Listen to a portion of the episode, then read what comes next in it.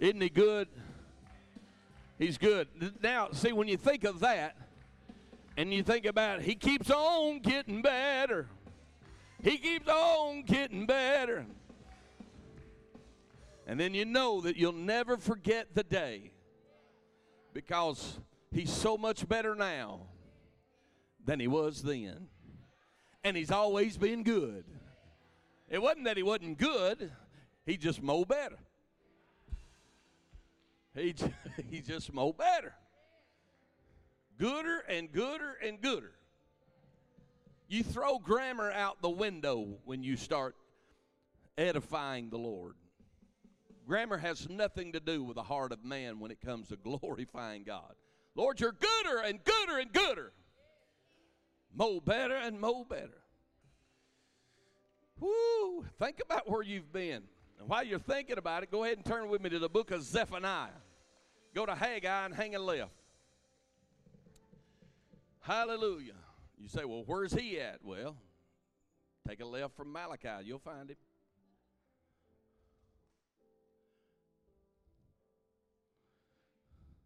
Zephaniah, Haggai, Zechariah, Malachi.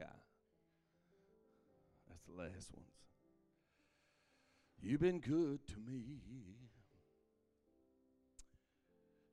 You are good, good. In the morning, you're good. You are good. So good. You're good to me.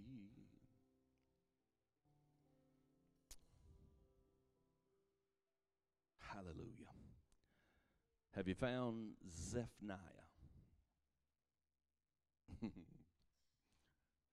Brother Tony, you might have put it up on the screen real quick. There you go. We're just going to read one portion, one verse of Scripture. It's verse 5, found out of the book of Zephaniah. The prophet of the Lord records, "The just Lord is in the midst thereof. He will not do iniquity. Every morning doth he bring his judgment to light. He faileth not. But the unjust knoweth no shame." I just want to exhort you for the next little bit on the simple thought. Have no doubt. Have no doubt. Amen. We're all here this morning. You may think it's an accident that you're here. I don't believe in accidents. I believe in the sovereignty of God. You may think, you know, by luck's way you're here. No, I don't believe in luck. I believe in the sovereignty and the sovereignty and the glory of God. Right? I'm not lucky. I'm favored. Luck determines happenstance and accident. It just, no. No, the blessings that come my way are meant to be in my life, because the steps of a good man are ordered of the Lord. So the goodness that comes in your life, God meant for it to be there. You're just not lucky. He just meant for you to be there. And his favor leans your way. Father, I love you. I thank you for your goodness and grace. I pray, Lord, you help me be expedient this morning. Lord, that we get to the point of your word and the word of your point. Touch our hearts, speak to our lives today. For, Lord, only truly you know what's behind the face of every person in this room. You alone know what's going on in their heart, to the depths of their soul. And may this word encourage them, enrich them, empower them. As we leave this place today, we give you glory and honor forever and ever. By Christ Jesus, amen and amen. You can be seated. Zephaniah, the little 3-chapter book, but it's a powerful message, not only to God's people, but to those around God's people. It's pronouncing judgment. It's pronouncing woe Zephaniah reveals the heart of God, that God has seen their iniquity, God has seen their sin, and he's been angered by their sin, not just by their sin, but by their resistance to repent, for his people to come back to him. He begins to pronounce judgment upon the nations, Moab and Ammon and the Philistines and all those that have risen up and come against God. And he saves his choice judgment for his own people, because God's desire is that he be with his people, and his people be in his presence. And that's God's only desire for his people. He wants you to be blessed. He wants to be gooder and gooder and gooder to you. And so when you're going in the opposite direction from his goodness, he will call you into account and get your attention and bring you back to himself. How many's ever been out away from his goodness and he got your attention and brought you back to himself? I'm going to be up front with you. I've been out and away, and I am so grateful and thankful that he came and got me. I told you when he found me, and I'll never forget that day. And there's some days in my life that I will also not forget. Those are the days that I chose and I walked away from his goodness. Oh, come on, somebody. I walked away. He didn't push me away. He didn't shove me away. He didn't drive me away, but I turned and walked away from his goodness. But my, he didn't let me walk alone. He followed me as I walked away. His grace was in pursuit of me. His spirit was after me in pursuit after my lostness and my going away. And one day again, he got a hold of me and brought me in return. And that's what Zephaniah is talking about to the people of God. There's a day coming, and God is mindful, and God knows, and you've got to turn around and get back to him. And in the middle of this judgment, in the middle of declaring God's justice, all of a sudden the prophet wants them to know that God is in the midst of you, and God being in the midst of you, he fails not. Hallelujah. What a reminder. And when I was walking away, I needed to hear that God was in my presence, that God was always in my midst, and God never left me. He never forsook me, but he pursued after me. I'm so grateful that the Bible declares that he's married to the backslider. Hallelujah. Because he come and found me wherein I walked away from him, and he drew me back into his love and his marvelous grace and that mercy that was extended toward me. And I am so thankful. And in the midst of these judgments and the warnings and the woe, all of a sudden the prophet declares that God is in the midst of you and he fails not. But look over into verse 15 in this third chapter. The Lord hath taken away thy judgment. He hath cast out thine enemy, the king of Israel, even the Lord is in the midst of thee. Here we are again.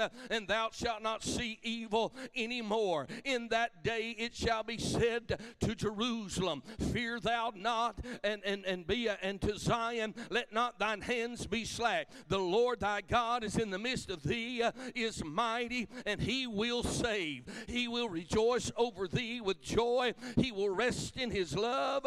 Hallelujah. And he will joy over thee with singing. Oh, that gives me some good hope as I begin to read this little 3-chapter book and see the anger of God stirred and the wrath of God stirred because of the sin of the people. Oh, God doesn't just leave us holding on with our breath held because of his wrath and anger. Before he lets that go, he wants you to know of his wonderful grace and his marvelous love, and that he wants to rejoice over you with joy, and he wants to rejoice over you with singing. Hallelujah. And he wants you to know over and over in just those 3 or 4 verses that I am in your midst. I am in your midst, and the judgments I'm going to take away, because what I do, I fail not, and because I do not fail, I will rejoice over you. I will have joy over you, and not only will I have, but hallelujah, when his joy is over me, I'm residing in that joy. So that means I'm rejoicing with singing in my heart, and I'm rejoicing because my iniquity has been removed. Hallelujah. Just a little summary of the book of Zephaniah. So when we think about that Cliff Note summary, circumstances arise in our life. And as circumstances arise, have you ever wondered concerning the character of God? Have no doubt about God's character. Have no doubt about God's character. Because when you think about his character, the character of God is that he faileth not. Are you hearing me? God does not fail. He will not fail you. And if you'll take an examination of places when you think God has let you down, you'll probably be like myself and have a little self-reflection and realize it was me that I let God down. He never failed me, not one time. If there's been low and woe in my life, I brought it on my own, because he's not low and he's not woe. Once my iniquities, once my sins were washed away, once I repented, it's always been good from there on out. Even the reproof and the instruction toward my life, it is good. I can't look to God being evil, because God tempts no man with evil, because there is no evil in him. His character, innate character, is that he is good. And because he is good, he can do nothing but good to us, for us, and through us. So when I look back and maybe see low points and away places, it's always been on me. It's never been on God. So somebody, you need to quit having your doubts about God's goodness in your life. If you're not walking in that goodness, then you better take a good self-examination.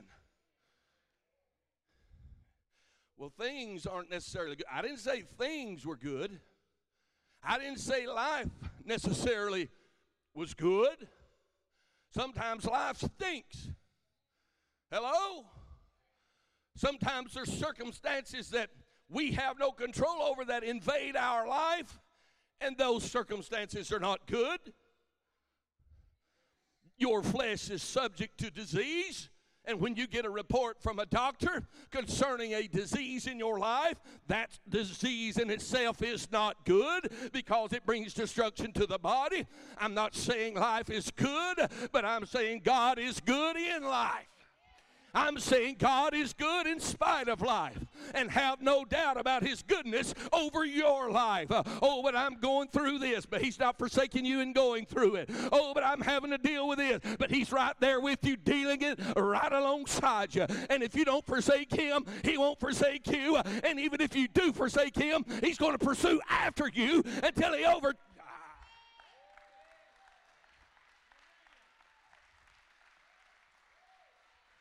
The very nature of God is to be faithful.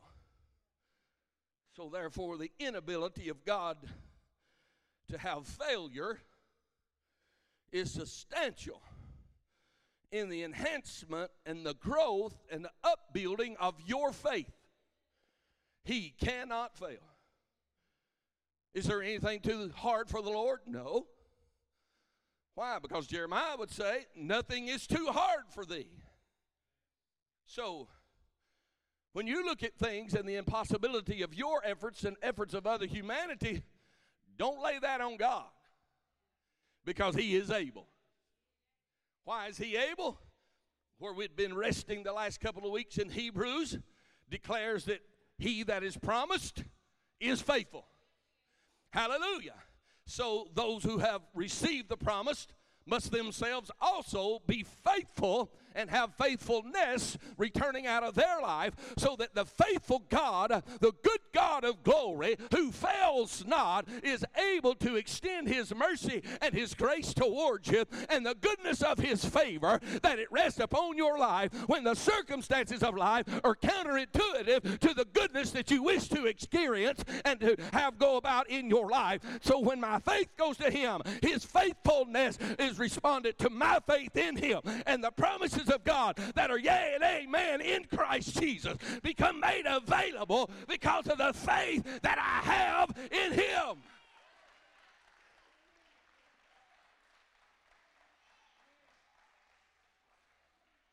I guess I'm preaching to the preacher today. I sure am making myself feel good.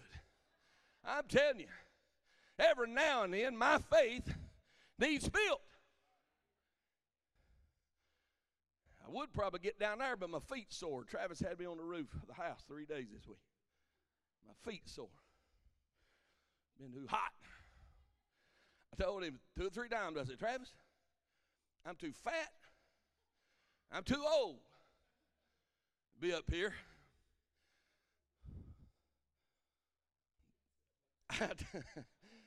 That's truth. You know what? Thursday, he sweated 6.5 pounds off of me on Thursday. In one day.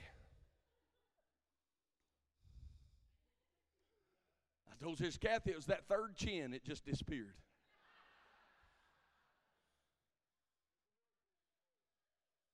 No, I'm not working up there with him more. Nope. You see, those circumstances of such nature reminds you of the goodness of God. It reminds me that this is my trade and my craft now, not that. He's been good, good to me, faithful to me. It enhances my faith substantially to know of his character, the innate of his being, that he is always faithful and he never fails. He fails not. So I don't know what you're looking at. I don't know what you're dealing with. But if the enemy's been trying to cause you to doubt and that God is not able to do what you need, I'm here to reverse some stinking thinking this morning, because he is faithful. And because he is faithful, you will overcome it. Don't lose your faith. Don't give up on your trust. And have no doubt. So you see what that revelation will do for you when you understand this faithfulness of God and that he fails not. It'll cause a revelation that'll have a launching effect of your faith, and it'll cause you to be ever increasing in momentum toward trusting God. And it'll cause a fresh look at every situation that you begin to proclaim, thus saith the Lord, over your situation. Not thus saith me, not just saying her, not just say them, but what just saith the Lord. It'll cause a light to come on in your life. And it really doesn't matter what the devil says. It really does not matter what the world proclaims over your life, because there is a proclamation that brings revelation into your life. Have no doubt, he faileth not.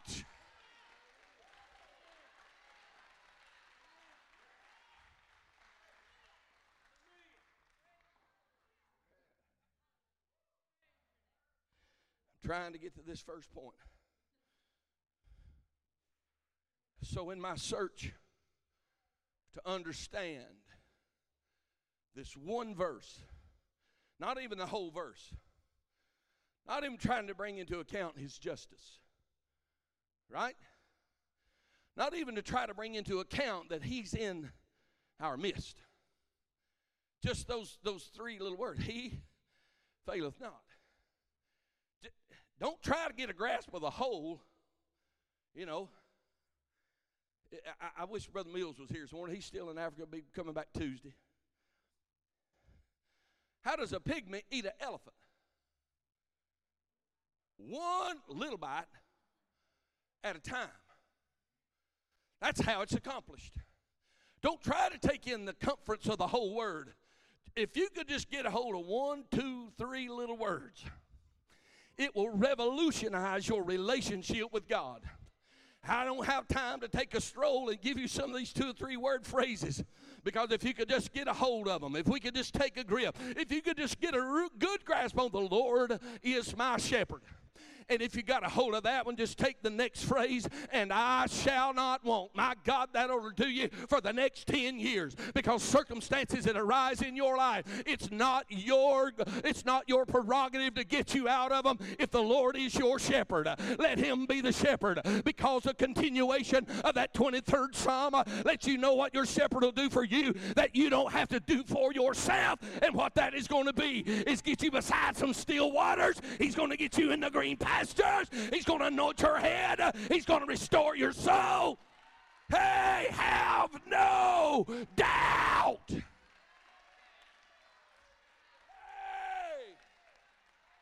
Never doubt him, but in faith, believing, trusting.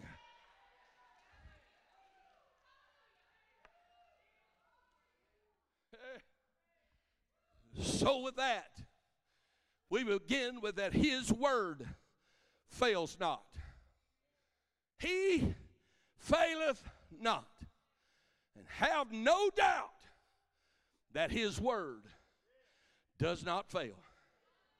Heaven and earth shall pass away, but my word is going to stand forever. What does that mean? When the earth is covered with a firmament of smoke, and there's cloud, and there's fire, and it's raining fire, and this whole earth is being purified with fire, not by water, but by fire. My God, could we not back up and preach on the salvific power of water and then move our way through to the regenerating empowerment of the fire? Don't make me back up to a Red Sea. Don't make me back up to a Jordan that rolls back. Don't put me there, because if we'll go there, we'll end up in Solomon's temple, and he prays, and the glory falls, and the priest can't minister, and we'll make our way to Acts when the glory of God moves and fire falls from heaven.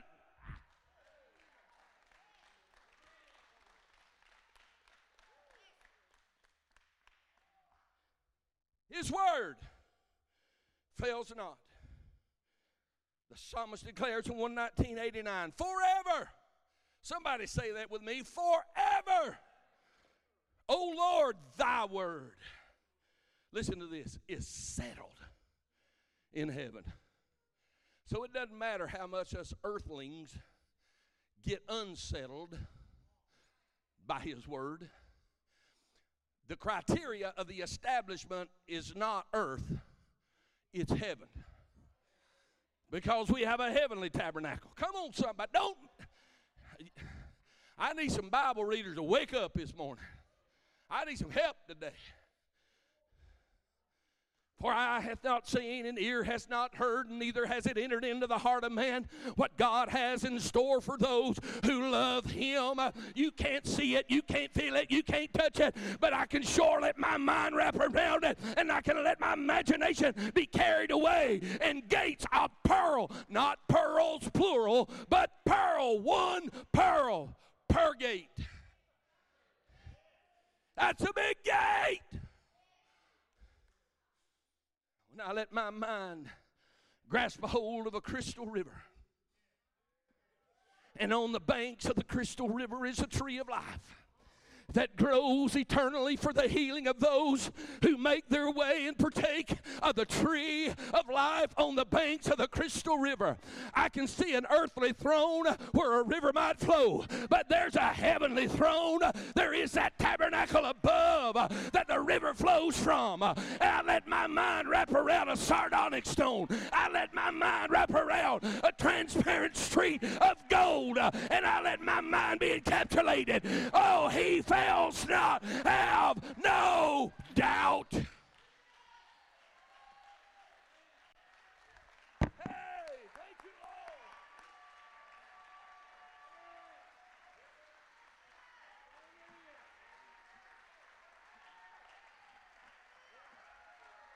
Hey, his word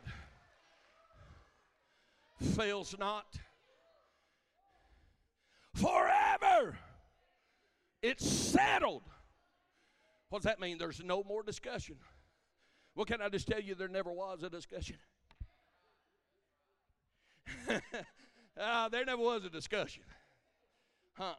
So get that part out of your mind. He discussed it with who? Who's he going to discuss it with? Him, himself, and I, being Father, Son, and Holy Ghost. And they're agreed on everything. So there was no discussion. Forever. That's a long time.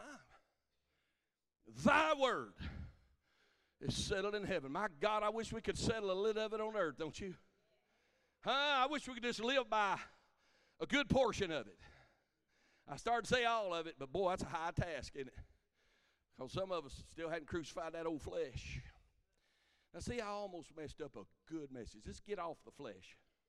Let's don't dwell on sin, bad habits, right? Don't sense messing up a good message. Meddling in your business. You're comfortable with your sin. I know. You enjoy your sins. Yeah. You can sin all week. Come on in on Sunday. Woo. feel good about it. So I'm not going to mess in your sin. Why would I mess up a good sermon?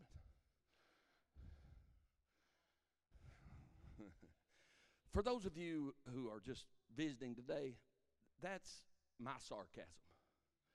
The last 3 minutes, reverse that. I do care about your sin, because my desire is to see you in heaven and for you not to go to hell. So because his word is forever settled in heaven, it has to spill out on the earth.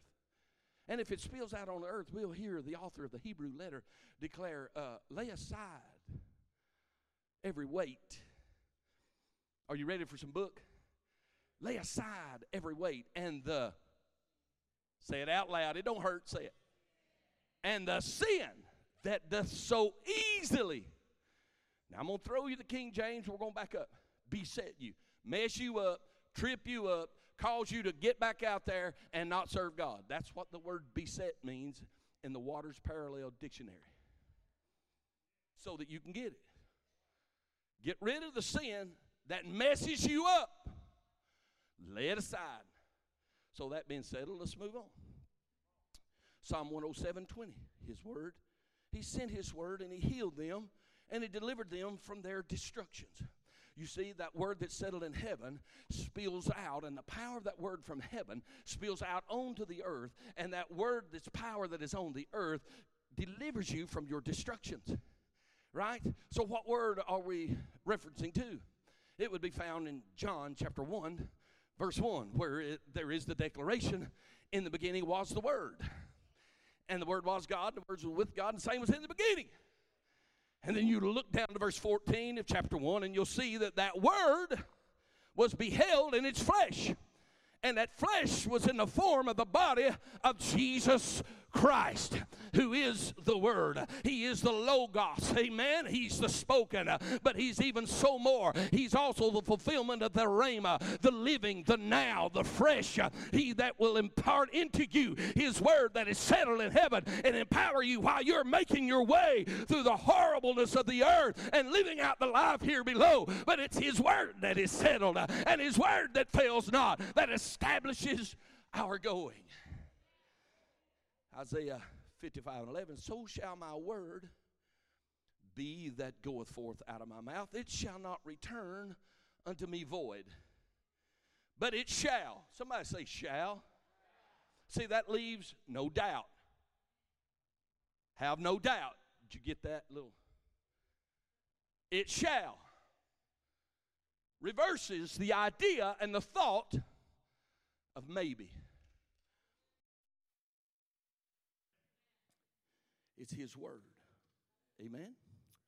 It's his word that establishes the accomplishment of his word. It shall accomplish that which I please. Now, not you, not me, but what he, what I, the Lord. This is the Lord speaking. It will accomplish what I please. Now, herein lies the conundrum with you and I here below. We want something other than what he desires for our life. And so we'll read the word and we'll take our own adaptation of it and what I want to receive from it, but that's not the promise. Hello? The promise is that which pleases him. It'll not return void. So what are you saying, Pastor? I'm saying that we have to align our thought process with his thought process so that we're in line together, so that what I want is what he wants, and what he wants is what I want, and that word will not be void. It'll not come back empty, but it will perform that which he pleases in your life. And that word, what pleases in your life, is that you are blessed, that you are favored, you are instructed, you are corrected, you are delivered, you are healed. I know we don't like the instruction part, but that's still part of it. I mean, it just goes with it. Just line up. His word fails not. 1 Kings 8:56, Solomon declares, praise be to the Lord, who has given rest to his people Israel, just as he promised. Not one word has failed. Not one word has failed of all the good promises he gave through his servant Moses. Not one. Not one. Solomon said, I can't think of anything that God said he'd do that he didn't do. Not one. Not one thing. He kept every single promise that he made Moses. So what does that mean? That means you can trust what he's promised you. Why? Because he's not a man that he should lie. So he can't lie to you. There's no evil in him. So he's telling you the truth. If God has witnessed something in your spirit and he's witnessed it through his word and the promises of his scripture, then you can latch on to it. Well, I'm not seeing it. You may not. It may be in your children or your grandchildren. But I tell you, because God is not bound in the circumference of time, which we try to tie him up, loop him up, and bind him up in. Huh? Abraham, every place you put the sole of your foot is going to belong to you. Do you know before Abraham died, all of the promised land that he actually possessed was a burial tomb? He purchased a burial tomb to bury Sarah. That's all he got. Now, for some of us, we say, my God, all I got out of it was a grave. Sour grapes. Right there. That's all we can see is what we didn't get. Like some of our little cheering. Crying because they don't get what they want. He didn't even have that when he started walking. Oh, he didn't even have that. But it wasn't all about him. It was about those stars that were prophesied to him. Oh, are you hearing me now? It was about those grains of sand that was prophesied to him. It was about his posterity that was to come. It wasn't just about Abraham. I hate to bust your bubble. I know the world we live in is me more than it's ever been me, but it's not you. It's us, and everybody else. Amen? What God may be doing and establishing in your life, you may never see actually, and you may only possess just a small part of it. But do you know what that means to the next generation? God's going to be faithful. Do you know what it means to the next generation? God's going to be faithful. Oh, my Lord, by the time Jacob got down into Egypt, there's only 75 of them. But can I tell you right now, when Abraham started walking, it was him and Sarah. He didn't have another. There wasn't another one. A few hundred years here, like 75. Abe's gone, amen. Isaac's gone, and Jacob's now on to gone, and his boys are full grown. And when they made their way down to Egypt, there was a 75 head count. But when they come out 433 years later, I don't know what the number is. It's estimated into the millions. And I'm telling you, Abraham only got a grave. But when they come out, Moses in front, and when he came out in the front, millions made their way. They went through the baptism of the Red Sea.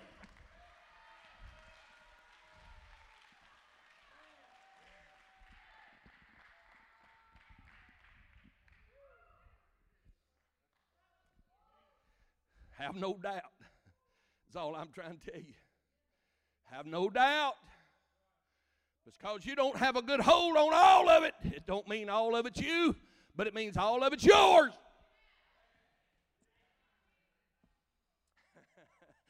Oh. Woo. I got to settle where I can see. His word never fails. As I alluded to John's gospel, from the beginning was the word. As believers, we often require reassurance. We often require reassurance of and for our faith and the hope that we have. Don't you sometimes, you're going through that dry place and you think, God, are you still there? Right, and it's only been 2 days. Huh? It's only been 2 days. God, have you left me? 2 days in. Oh, God, you forsook me. God, you hadn't done what I told you to do with her or him or them. God, I told you. 2 days in, we're no different than the children of Israel. There's only a couple days in griping already. you know, people are consistent. Humanity is consistent. 2 days in, we're, oh God, oh, we beg, and we're in that inner voice when the Spirit's moaning and groaning through you. 2 days in. Try 40 years in. You're walking. But while you're walking, are you ready? While you're walking, at least have the wherewithal to do a little self-reflection. Look at your feet and you'll see your shoes growing with your foot. Huh? You know what bread does to you? Huh? Eat you a couple pots of manna a day. Huh? Bread, start packing on. But your clothes keep getting bigger. Mine don't. I got to go get some more. You walking around the wilderness 40 years. Manna, what is it? That's exactly it. What is it? What meaneth it? I don't know. I just wonder is if you could get you a wafer and think of a good old ice cold watermelon. Eat that manna. Think, boy, it's good. And you want to go wiping your chin. Come on. I don't know. I didn't get none. I had some Sister Sue's carrot cake yesterday. Yeah. So don't go to panicking, because he just showed up the day you got in. It may get a little hot before he gets you out. Maybe a little furnace action for you. I don't know. But I do know this. There's times in my own faith. Let me just talk about me. There's times in my own faith that I need a little reassurance. I assure you, 4.5 years ago, I asked him more than 5 times, are you sure? Hello? Are you sure that's where you want us to go? Hello? So I need a little assurance of my faith. Don't you know that first year I asked him again, are you sure that you were sure?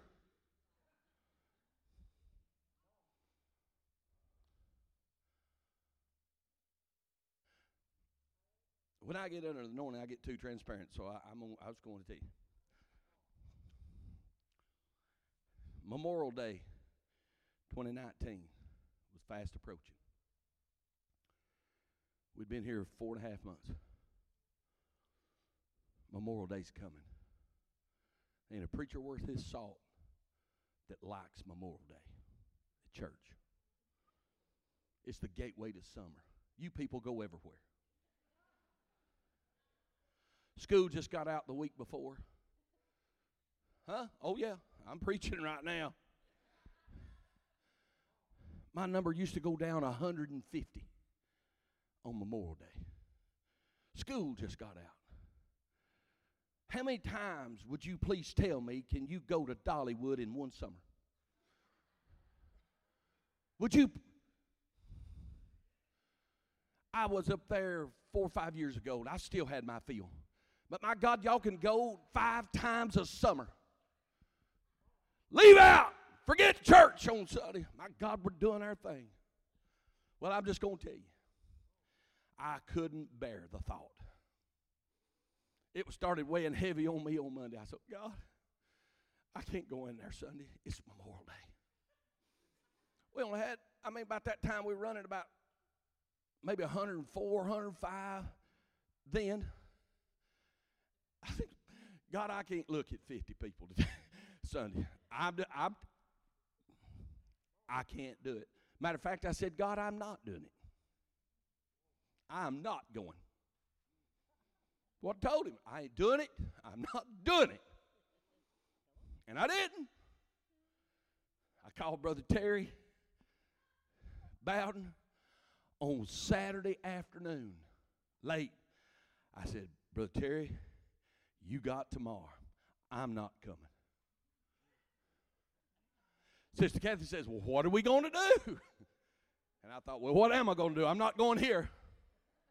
Oh, you think what you won't think. I'm just telling you. Have no doubt. We got up Sunday morning. Pastor friend of mine in Troy, Tennessee. Are you hearing me? The furthest point up in the little hill of this state is where I went. It's far away in the state of Tennessee as I could get. We got up and left that Sunday morning, drove 5.5 hours, and got there 15 minutes before church started. They had been in revival. The place had exploded. They went from about 150 to 450 in just several months, and I thought, I'm going to go get me a piece of that because I need it. And let me just tell you how God's sense of humor works. I get there, and it was their graduation Sunday, and I said,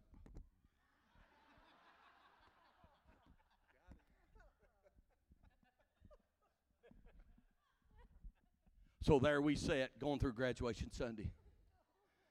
I thought, serves you right. So I called Pastor Terry whenever they got out, which is on slow time. How was it? Oh, we had 90-something. I said, hallelujah. But I had doubts.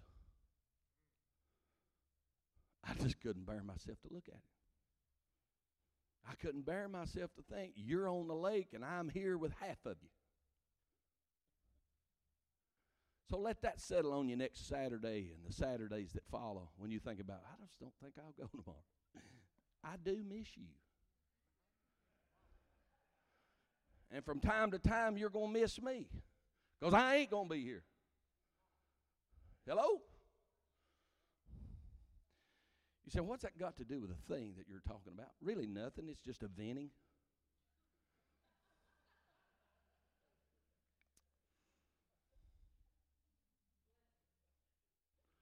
I just talked about me needing some reassurance in my own faith. And I just gave you an example of where I didn't trust God to trust you. Now, a few of you did skip, but not all. So there's times that I need reassurance in my faith. To do what I do, yes, I have to be reassured. Believe it or not, you pinch me and I'll scream or slap. I'm flesh. So I deal with the same human emotions that you deal with. Now, granted, I know I should deal with them a little better. And some of them I do. Not all. So when I think about this reassurance, and I think about that His word fails not, and when I begin to try to encourage us to have faith in God, I'm not just preaching to you. I'm preaching to the man behind the counter. I am encouraging my own faith. I am enriching my own life. As the anointing pours in and it begins to lift up and God begins to enrich us all, it builds my faith because now I look across the crowd and we have 200 plus and it makes me feel good. And I was here this Memorial Day.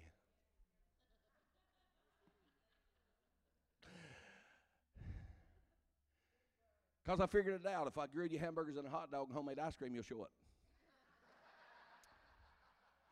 Have no doubt. This assurance that we have, and I'm going to close because I just killed it, I know. This assurance in our life comes from various sources. It comes from the source of prayer. Do you pray and aren't you encouraged when you pray? When you worship? I'll just be honest with you, I wasn't 100% this morning. I wasn't 100% this morning when we started. Total dependent upon God today. And He failed not. Oh, He's failed not. Total dependent upon Him this morning. I wasn't on my A game today. Didn't feel like it when I come in. Had to force myself to raise my hands. Had to force myself to get into His presence. But I'm so grateful that I did. I'm so grateful that I begin to think and reminisce about He's good, good, good. And He keeps on getting better. He keeps on getting better and more better and gooder and gooder. And then the word that He deposited in my soul began to come alive right there. And then I begin to think about, I'll never forget the day. How dare I forget the day? How dare I forget what He's done for me? Those many long years ago when He brought me out and He took me out. And I think about His word has never failed me. When I think about how faithful He is, and He has never failed me, and it's settled in heaven, and therefore declared upon the earth, and the goodness and the faithfulness of God. I need that reassurance day by day, by day, by day, by day.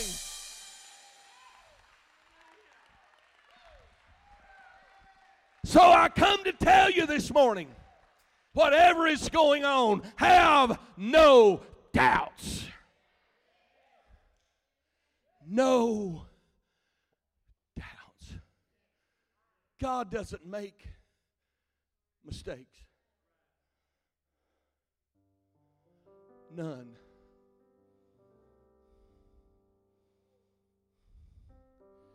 He doesn't do something like, oops, I'm going to make this out of it. No. When he does it, it's done right. So if he's leading you, have no doubt he knows where he's going with you. Oh, my God. Have no doubt that he's mindful of where you are. And if you were following him to get to where you are, he's not going to leave you there.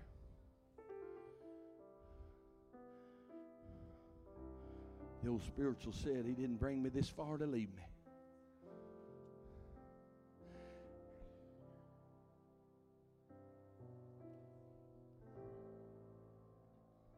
He didn't bring you this far to leave you. He knows what he's doing in your life, child. The best we can do is try not to make a mess of it. The best I can do is try not to mess up what he's got going. And man, oh man, I tell you this, you can go as far as you want to go, but it's not this. You can try to get away from it, and you're going to get over there, and you're going to be thinking, man, I wish I was there.